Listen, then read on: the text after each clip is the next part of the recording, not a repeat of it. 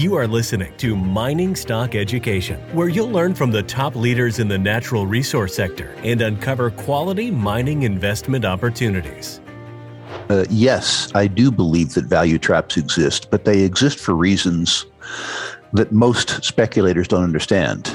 Welcome back to Mining Stock Education. I'm your host, Bill Powers, and you're in for a treat today. We have another discipleship uh, session with Rick Rule. He's got four and a half decades of experience speculating in natural resources. So we get to glean a little bit from him. Joining me is Brian, Brian Leni of juniorstockreview.com to ask some questions. And in the last month, I've received probably five or six emails from newer mining stock speculators. And I just want to point out something that Rick said in the last session with Brian and me in which he said, You don't have to be the smartest or most connected person in this sector to be successful.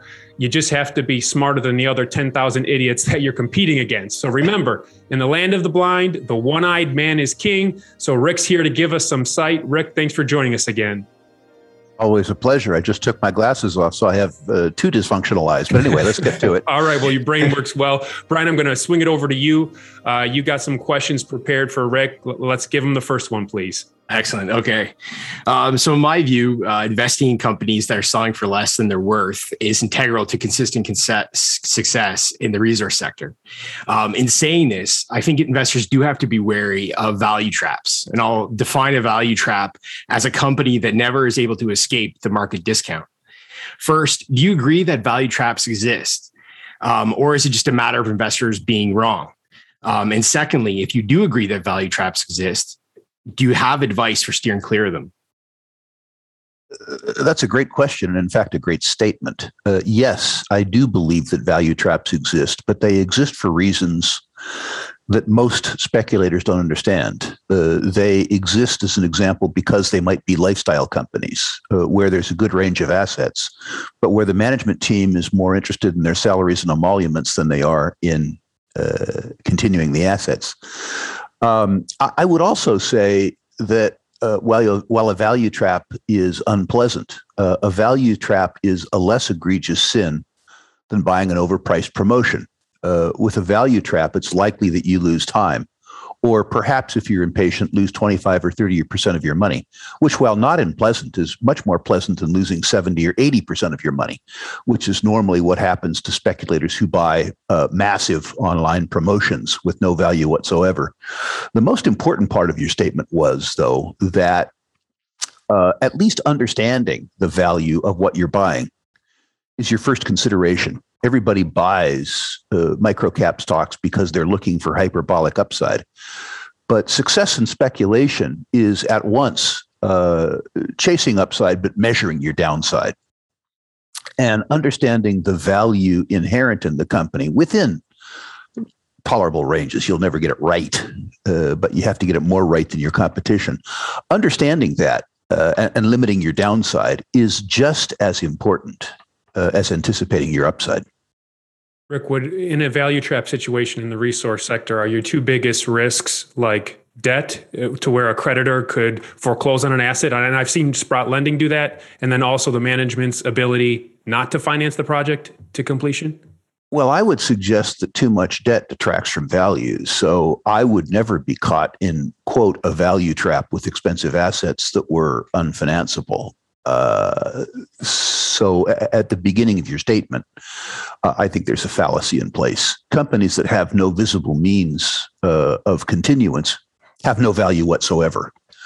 Uh, I would suggest that a value trap uh, might be a company that's run by a has been, somebody who was successful in his or her youth, uh, used their reputation to attract capital, bought good assets, but is uninterested in promotion, i.e., uninterested in lowering their cost of capital, and less interested in moving their assets on uh, than they are, you know, poking around in the summer season in northern BC looking for gold and catching fish. Uh, most of the value traps that I have suffered through uh, have been involved in backing has-beens that didn't have uh, the drive or the energy to build companies any longer. When I brought up debt, I was thinking of an asset that didn't yet have debt, but they were about to do the capex financing in order to bring it in production. So that's kind of what I had in mind in in that instance. that's a different circumstance. I wouldn't define that as a value trap. I would suggest that that's a, that's a circumstance where a technically competent investor who uh, can stand the so called boring period, uh, the period leading up to financing uh, and before commissioning.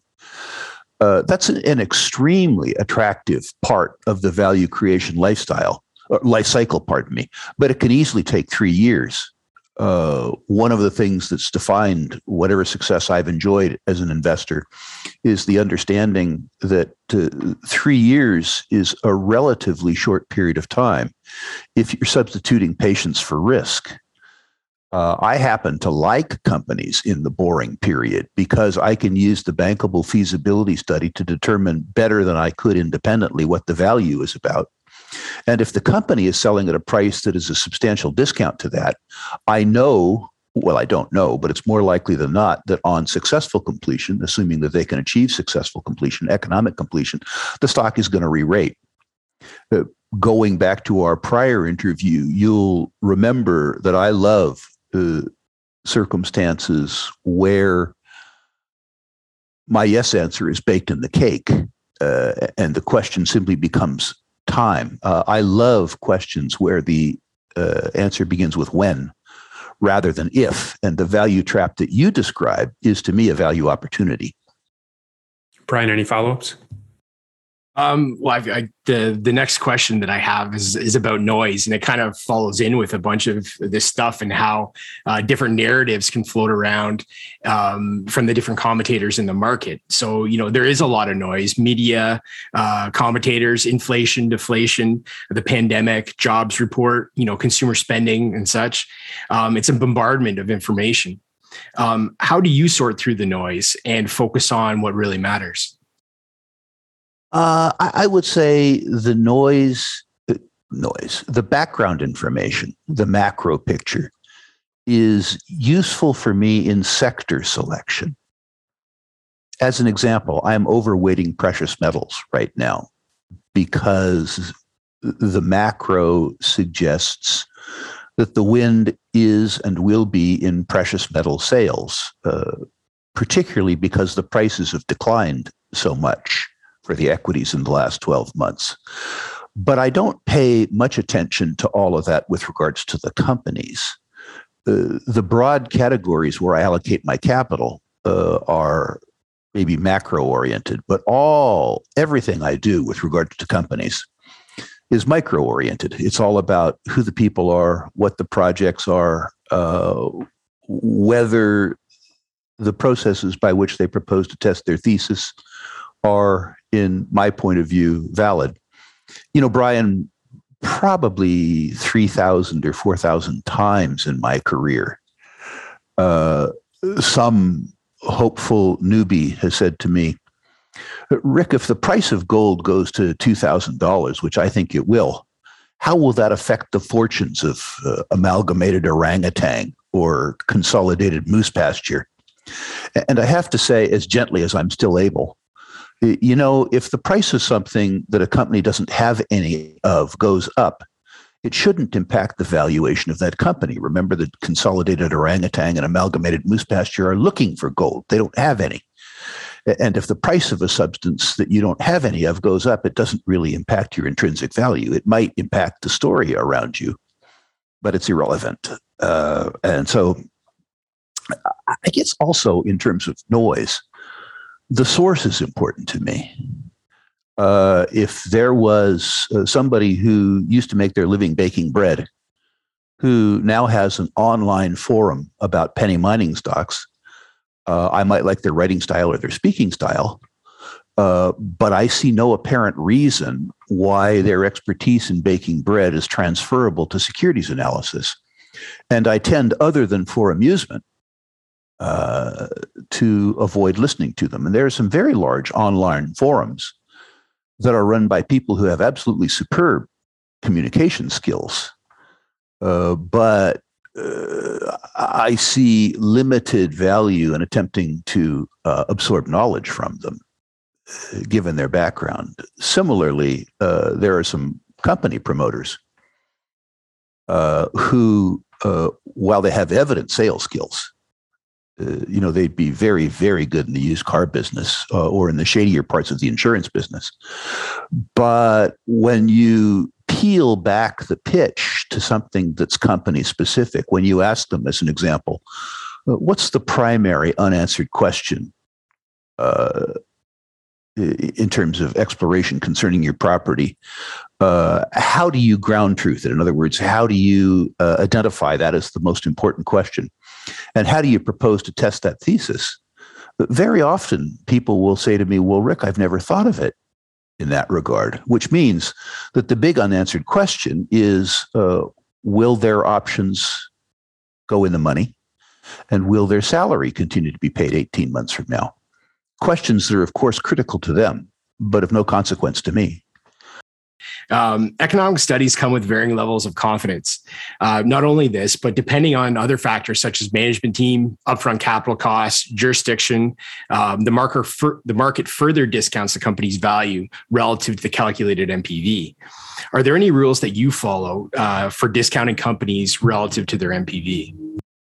I think you described the process very well, Brian. Uh, the uh, economic studies, be it a PEA, uh, a PFS, a BFS, have varying degrees of accuracy. They become more accurate, of course, the more studies, the more voluminous that the studies have been done.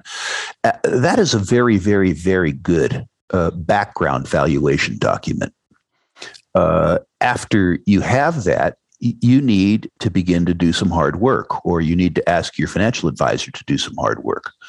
Are the assumptions that went into the study valid?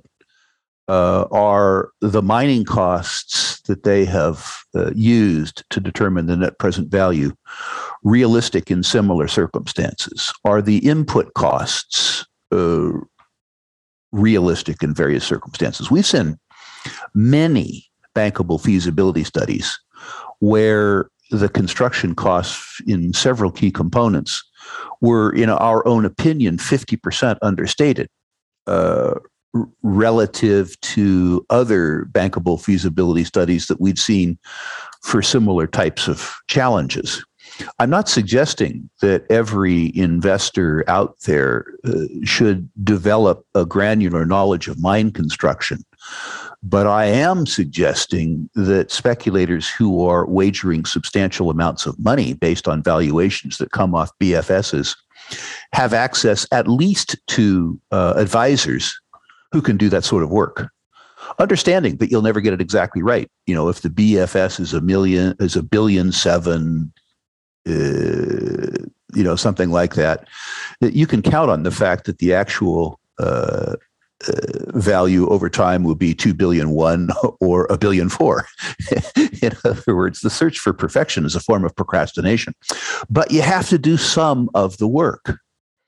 Uh, you have to use that as a baseline. And then, much as you suggested in the question, uh, you can ice the cake, if you will. Uh, you can assign a premium to a BFS if it is in the hands of an absolutely first rate team whose resumes give you confidence that they are suited to the task at hand. Uh, in other words, people who are familiar with building deposits of that deposit style and in that uh, geographic, social, and political terrain. You can add or subtract uh, evaluation mentally based on the people. Uh, similarly, you can add or subtract value by looking back at the track record of the same people during the phases of exploration that led up to the bankable feasibility study. Did they do what they said they were going to do? Uh, were they able to raise capital in a fairly non dilutive fashion? Did they take advantage of the market or were they being taken advantage of by their own emotion? Uh, it's important that the investor think like this not think like got a hunch, bet a bunch, uh, or my online forum populated by butchers, bakers, candlestick makers, and strippers uh, sort of suggested that this stock was going to go to the moon. Uh, you know, all that kind of stuff is amusing, but it isn't part of the investment process. Rick, with all the inputs and assumptions that go into calculating an NPV, you often see developers in their presentation do a comparison and they show how undervalued they are relative to peers. Do you just throw that slide out or does that have any meaning to you? I, I don't throw it out because I use that as part of the upside calculation. Uh, in other words, if today's market conditions continue, which they never do, uh, they change, but that's a base. Uh, what might I expect as an upside? I, you know, when I'm interviewing companies, particularly very small companies, sub hundred million dollar market cap companies, uh, one of my first questions is, "What's your company worth?" Uh, and not what is it worth in a market to butchers, bakers, and candlestick makers, but rather what could you sell your assets to? Who could you sell your assets to now? Who are they strategic to, and what are they likely to pay? You know, very often somebody will come to me and, you know, they have 40,000 hectares of moose pasture in northern BC. Uh, and they say, well, uh, you know, a study by Haywood or Canaccord suggests that the median price per hectare of moose pasture in northern BC is you know twenty five hundred dollars a hectare or something like that, uh, as though all hectares were created equal. Uh, these rules of thumb are really easy to understand. The problem with them is they're worthless. They have no relation to anything. Uh, because they're easy to understand, people grasp them. They think they've done some work or something like that. Um,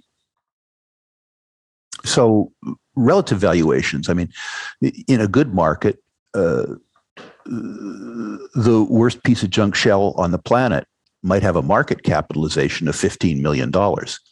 Uh, it might have an actual float of seven shares, you know, really completely controlled.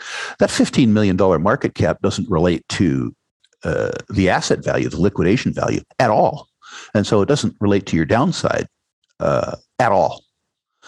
I'm not trying to say that you always have to buy dimes on the dollar. I'm not trying to say that you could only buy a $15 million market cap if you think it's worth $30 million. That isn't the way it works.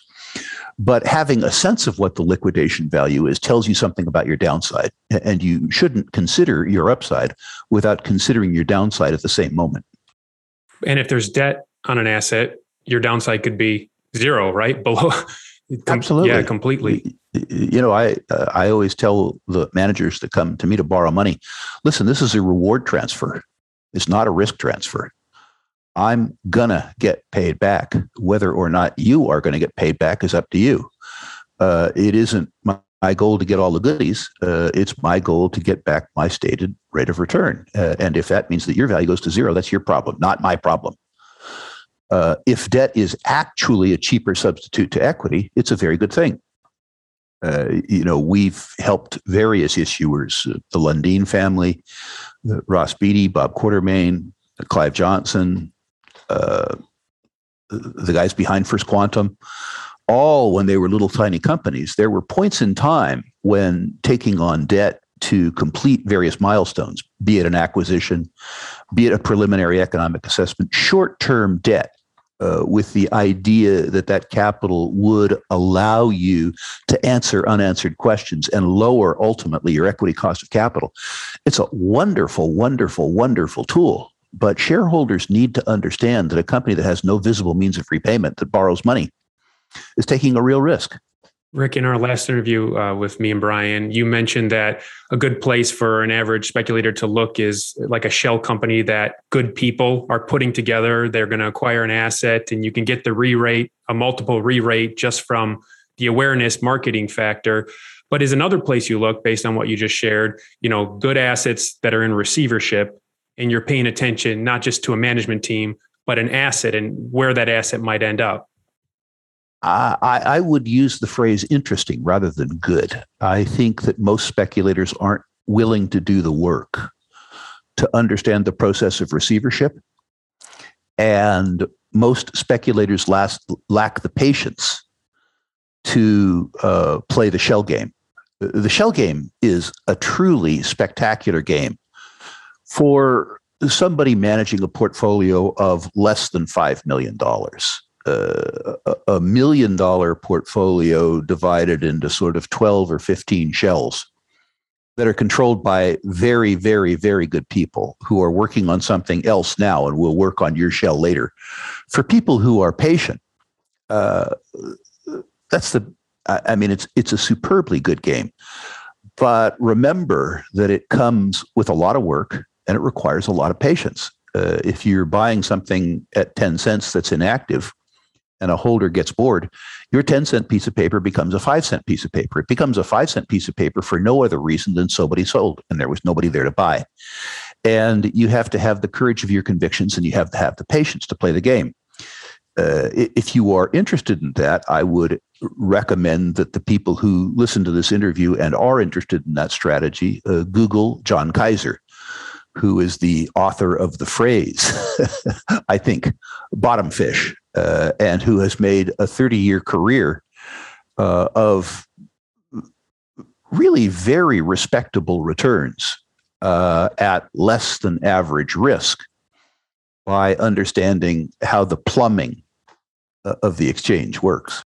Rick, just to share with listeners the opportunity and resource stocks you foresee if you had a million dollars that starting today you were going to invest in the sector, but you could only invest in the open market, not private placements, not deals your colleagues or associates bring you, how much do you think that million dollars would be worth in five years from now?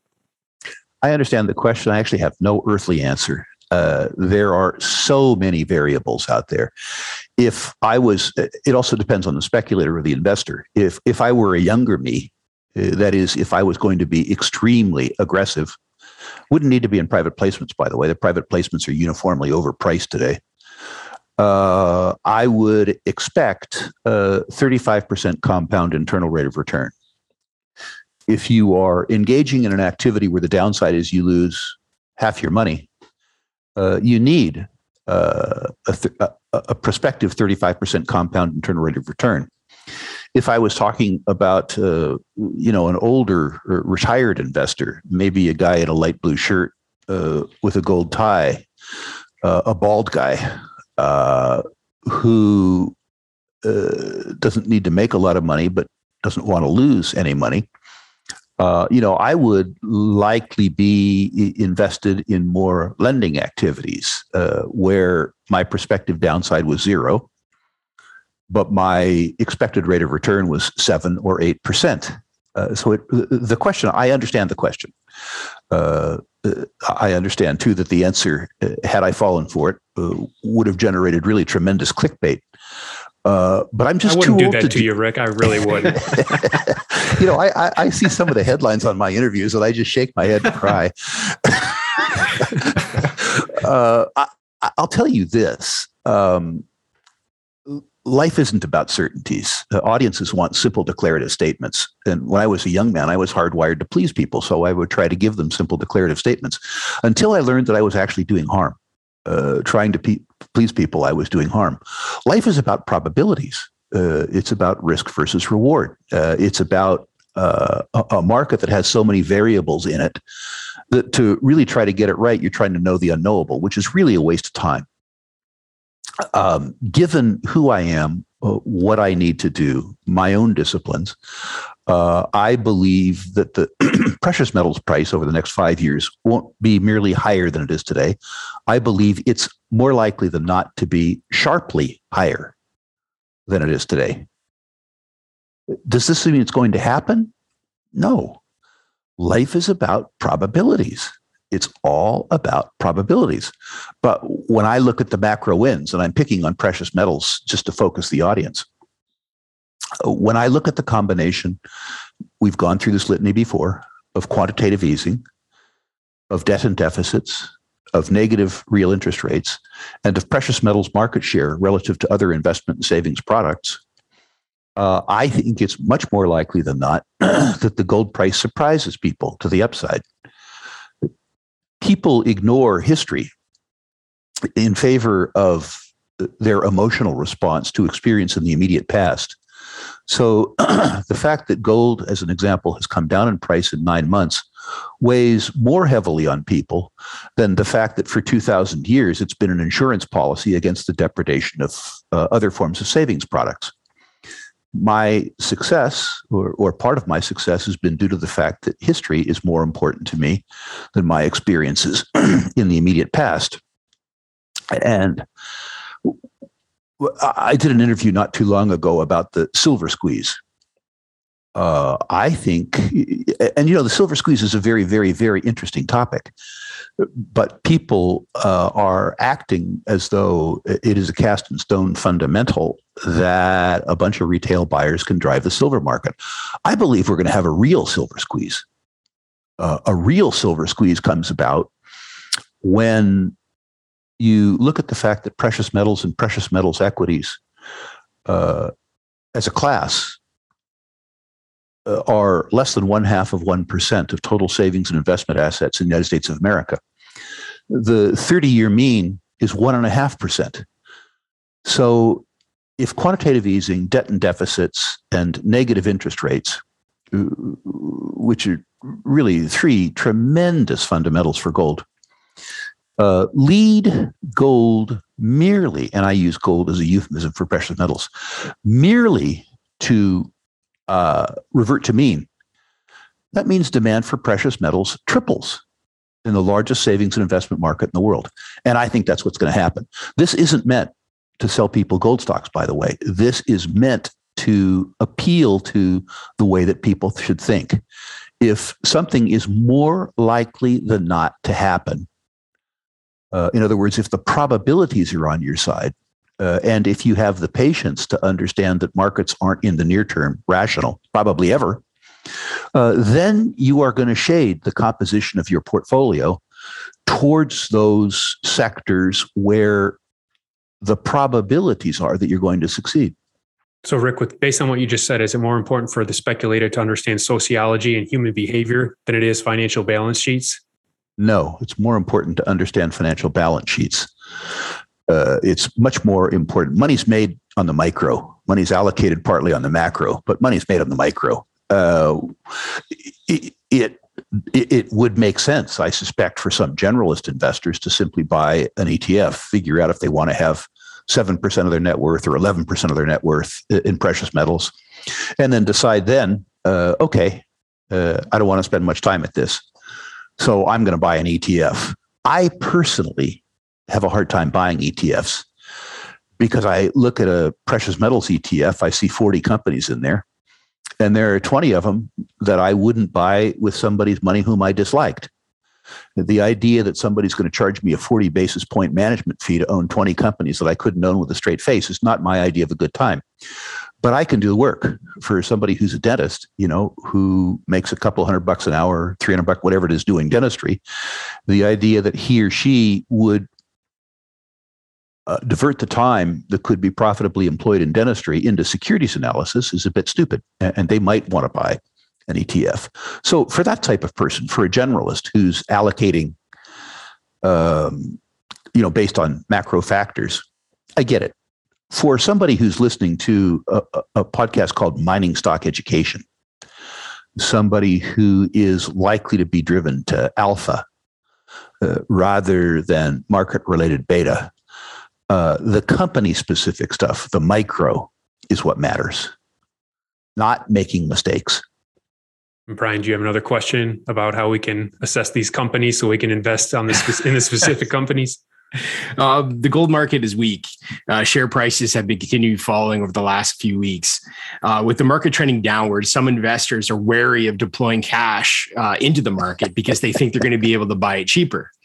Um, in situations like this, where uncertainty is so high and share prices are falling uh, for no known reason other than sentiment, how do you deploy cash into your top rated companies? Well, first of all, let's say I screw it up. Uh, I'll give you an example. Uh, going back to March of this year, when the oil price briefly went negative, uh, the world's leading uh, authority on oil, energy, and the economy was a 16 year old Swedish high school dropout, uh, and where Exxon got kicked out of the Dow 30. Exxon is one of the finest deployers of capital uh, in the last 50 years, and the oil business will, in fact, go away 50 years from now. When Exxon got kicked out of the Dow 30, uh, and fell predictably. I thought it would fall more, and I didn't buy it. And this is the height of stupidity. This is a one-off event. I know that the oil price is going to come back because I know that when people go to their garage and turn the key to the right, they want the car to start. You know, and I knew that Exxon's capital deployment track record wasn't going to fall. I knew the value of their assets. the idea that Exxon was generating a 12% real yield at $50 oil, the idea that I was waiting for the stock to fall further, given the fact that I've been in the business for 45 years, is basically a felony. Uh, I didn't, I didn't go to jail for it, but I've certainly suffered uh, from castigating myself, and, and I think that's a real problem. Uh, Bernard Baruch, you know, was a pretty good trader back in the old days. And he once said that the only guy who ever bought at the bottom and sold at the top was a liar. It didn't happen. Uh, this isn't about getting things exactly right. Uh, this is about getting things right uh, in, in, the context of who you are and the information that you can deploy. Listen, Brian, when I, um, and, and I think I said this in our last interview, when I look back at my real long ball home runs, the 10 baggers, the 20 baggers. There are very few of those that didn't fall in price 40 or 50% during the time I held them. Uh, I look at Pan American Silver. You know, we did the first financing there at 50 cents. Pretty good market. Uh, a, a few good market commentators in those days liked it. The stock went to a buck and a half. Then it went to two and a quarter. And, you know, from 50 cents, the stock goes to two and a quarter. You're feeling, you're pretty smart, you know. Uh, then it falls from two and a quarter to a buck and a quarter, and you're feeling less smart. Uh, the fact that it fell from two and a quarter to a buck and a quarter didn't mean that the silver assets went away uh, or Ross Beaty lost brain cells or, or that silver wasn't a good place to be you know, then the stock goes from a buck and a quarter to four dollars, and you're feeling pretty smart again. You know, uh, you know. Then it falls from four dollars to two dollars, and you're doubting yourself. Could it go to a dollar sixty? I mean, I know two dollars is cheap, but could it go to a dollar sixty? Who cares? You know, who cares? The upshot of all that is the stock goes from fifty cents to forty-five dollars, and probably four or five times in the journey. And the journey only took six years, which is not an eternity, although it is to many speculators the, the stock price probably fell by half, four or five times. Uh, the idea that I could have bottom ticked it and top ticked it along the way isn't even a fantasy. Uh, the thought is stupidity, and it doesn't matter. Um, so now I've got a situational uh, question for you. So you've completed extensive due diligence on a company to the best of your ability. Right. Uh, you understand the investment thesis, and you decide to buy. On right. the horizon are some major catalysts like a resource update or an economic study things are going well. About but about a month from the expected release of the news, a large short position opens. In your experience, what is the best course of action in a situation like this? I love circumstances where the shorts are against me. Uh, that's like uh, uh,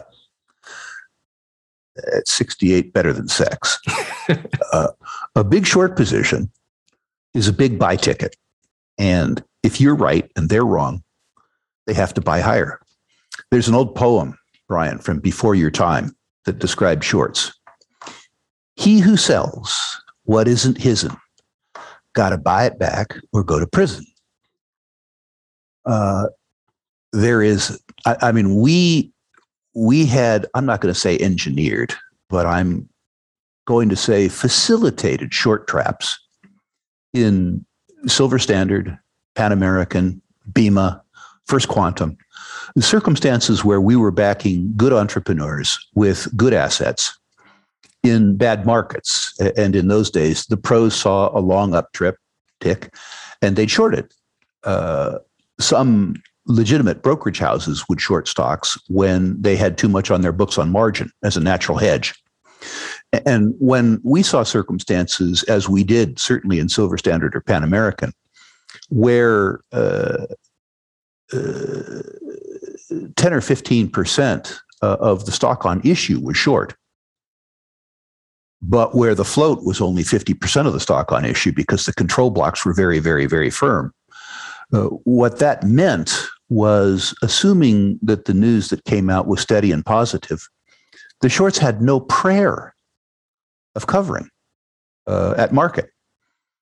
And honestly, uh, we delivered some absolutely religious experiences to people who were short high quality companies uh, in bad markets. I remember on a couple occasions uh, seeing very large short positions in companies that we had a lot of faith in and explaining the nature of the short position to high quality commentators, say a Doug Casey, uh, and saying, Doug, you know, there's two things happening here. One has to do with the fact that the company is selling for less than it's worth.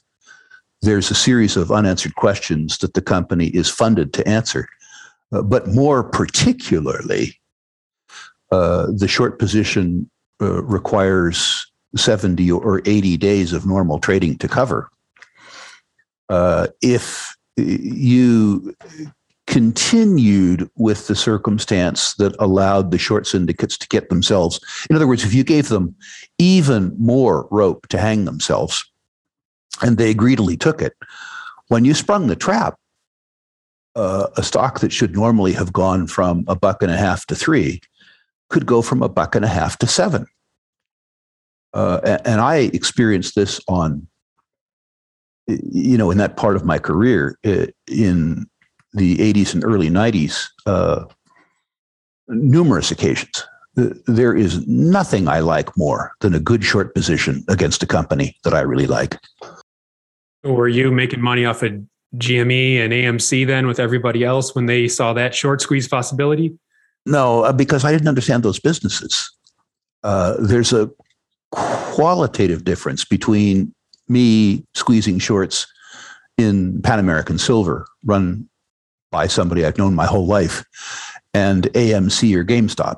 Uh, I don't know enough to know whether the shorts are right or wrong. I don't have an opinion in those kinds of stocks. But in stocks where I consider myself to be perhaps the best informed outsider in the world, then I mean, I like asymmetric fights. Uh, you know, being as old as I am, I want a circumstance where, where you're I the can referee be the and the boxer, or what? yeah, yeah absolutely. I don't believe in fair fights in the markets, and the idea where there's a there's a financial syndicate that's lined up against me because they know that the median value proposition in the juniors is lousy, uh, but I also know that I'm involved in a one in a thousand company. That's just spectacular. You know, a, a 10 million share short position is a $10 million, a 10 million share buy ticket. It's up to the market whether that buy ticket gets filled higher or lower. And you are a bouncer, we should point out too, Rick. So you know a thing or two about boxing, right? in the old days. In the old days. It's been a few uh, decades though, right? yeah, I, I, have to make up for cunning and guile now what I lack in strength and speed. Uh, Brian, any more questions? Rick, we really appreciate your time here. No, that's all for me. Thank okay. you. Okay. I, I, guess I have one more, Rick. Um, when you see an exploration company and you always see their stock trending up before some sort of positive announcement, does that make you think poorly of management? Or do you just say, hey, listen, the drillers tell their cousin and they tell their network at the bar and it's just going to happen? The latter, mostly. Uh, I mean, mostly I'm involved in, with people that I know and love and trust. Now, I have to tell you, and I'm not going to name names, uh, but there are uh, a, f- a few explorationists who I've backed for a long time. And when I'm talking to them, they don't have to give me inside information. I can tell by their smugness. Um, I mean, I've had this happen, and I'm not suggesting I have some great spider sense, but you're talking to a to a person who is an experienced explorationist, which means they've experienced probably more failure than success in their career. And you're talking to them, and there's just sort of this calm, smug smile when they're taking you through the geological model. Sometimes they make a mistake, and they say, you know, I think that this happens. Uh, when they're saying that this happens, uh, there's a, a couple of drill holes there that they don't have any results from. And you just walk away as ah gotcha. They don't they don't have to give you material non-public information. And i'm not the only one who can do this. Uh, you know there's people calling these guys all the time people who have known them and backed them in the past. There is also certainly circumstances where uh, an experienced speculator will get a call from a guy who's working on a drill rig uh, i bought a lot of beer for drilling crews. I mean, a lot of beer in my career for guys on drilling crews. In Nevada, then you got or everywhere. No, com- no comment. No comment. I, don't, I, don't, I don't know what the statute is on this stuff. So. yeah, I hadn't thought about that one. Well, well Rick, uh, really appreciate what 45 minutes or whatever this was, that another uh, discipleship session. So uh, we hope to do these periodically. And thanks again for your time. I enjoy them. I'd like if I made a renew. Yes, please do. My offer. Uh, anybody who cares what I think about their stocks as opposed to stocks in general can find out by visiting a website, actually, uh, a new website, rankings at ruleinvestmentmedia.com. Rule Investment Media being one word. Uh, enter your natural resource, stock, resource stocks. Please, no pot stocks. Please, no cryptocurrencies. Uh, and I'll rank them one to 10, one being best, 10 being worst. And I will comment on individual issues where I think my comments might have value. But once again, rankings at ruleinvestmentmedia.com. And that's an email. So it's going to be an email that they go to, Rick, or is it? It's a web. It's a website. So ruleinvestmentmedia.com yeah. forward slash rankings. Just to clarify, would that be the domain? Uh, you know, I'm going to have to check and that for you. I'll get it from you and I'll put it in the show notes. So everybody just go to Fantastic. the show notes to get the right one. Fantastic. Failing that, you can always go to the old one, uh, which is um, SprottUSA.com forward slash rankings. Both are supported. All right. Well, thank you, gentlemen, for your time today. Thank you. It was fun.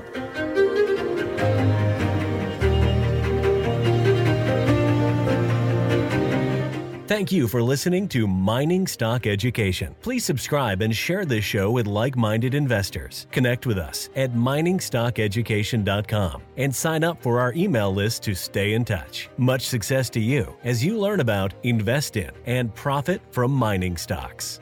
The mining business is one that generates gigantic wealth. You know, a good drill hole that converts might cost fifty or hundred thousand dollars, and it might discover something worth a couple billion. There is no sector that I know of that has offered up as many predictable circumstances uh, where there was the possibility, certainly not the certainty, but the possibility of 10 for 1 returns, as there is in small cap and micro cap mining stocks concomitant with that, if you don't do the work, or even if you do do the work and don't discipline yourself on the sell side, there are very few places in the world where you can lose as much money as quickly as in mining stocks, too. I just started to study up on mining stocks and I just became fascinated because this is such a tiny sector and it's so volatile that either you could really you could do really really well or you could pretty much get blown out of the water really quickly.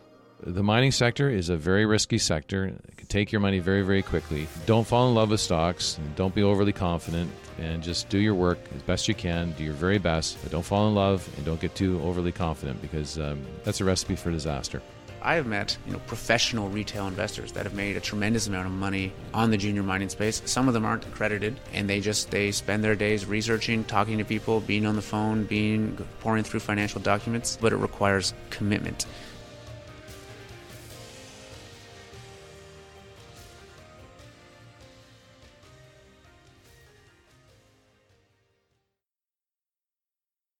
This podcast is for informational purposes only and is not to be considered personal legal or investment advice or a recommendation to buy or sell securities or any other product. We make every effort to be accurate, but the information presented is not to be considered infallible. It may contain errors, and we offer no inferred or explicit warranty. If personal advice is needed, consult a qualified legal, tax, or investment professional. Do not base any investment decision on the information contained on miningstockeducation.com, our podcasts, or videos. Make sure you always conduct your own thorough due diligence before investing. Realize that we may hold equity positions in or be compensated by some of the companies we feature and therefore are biased and hold an obvious conflict of interest. For our full disclaimer, please visit our website.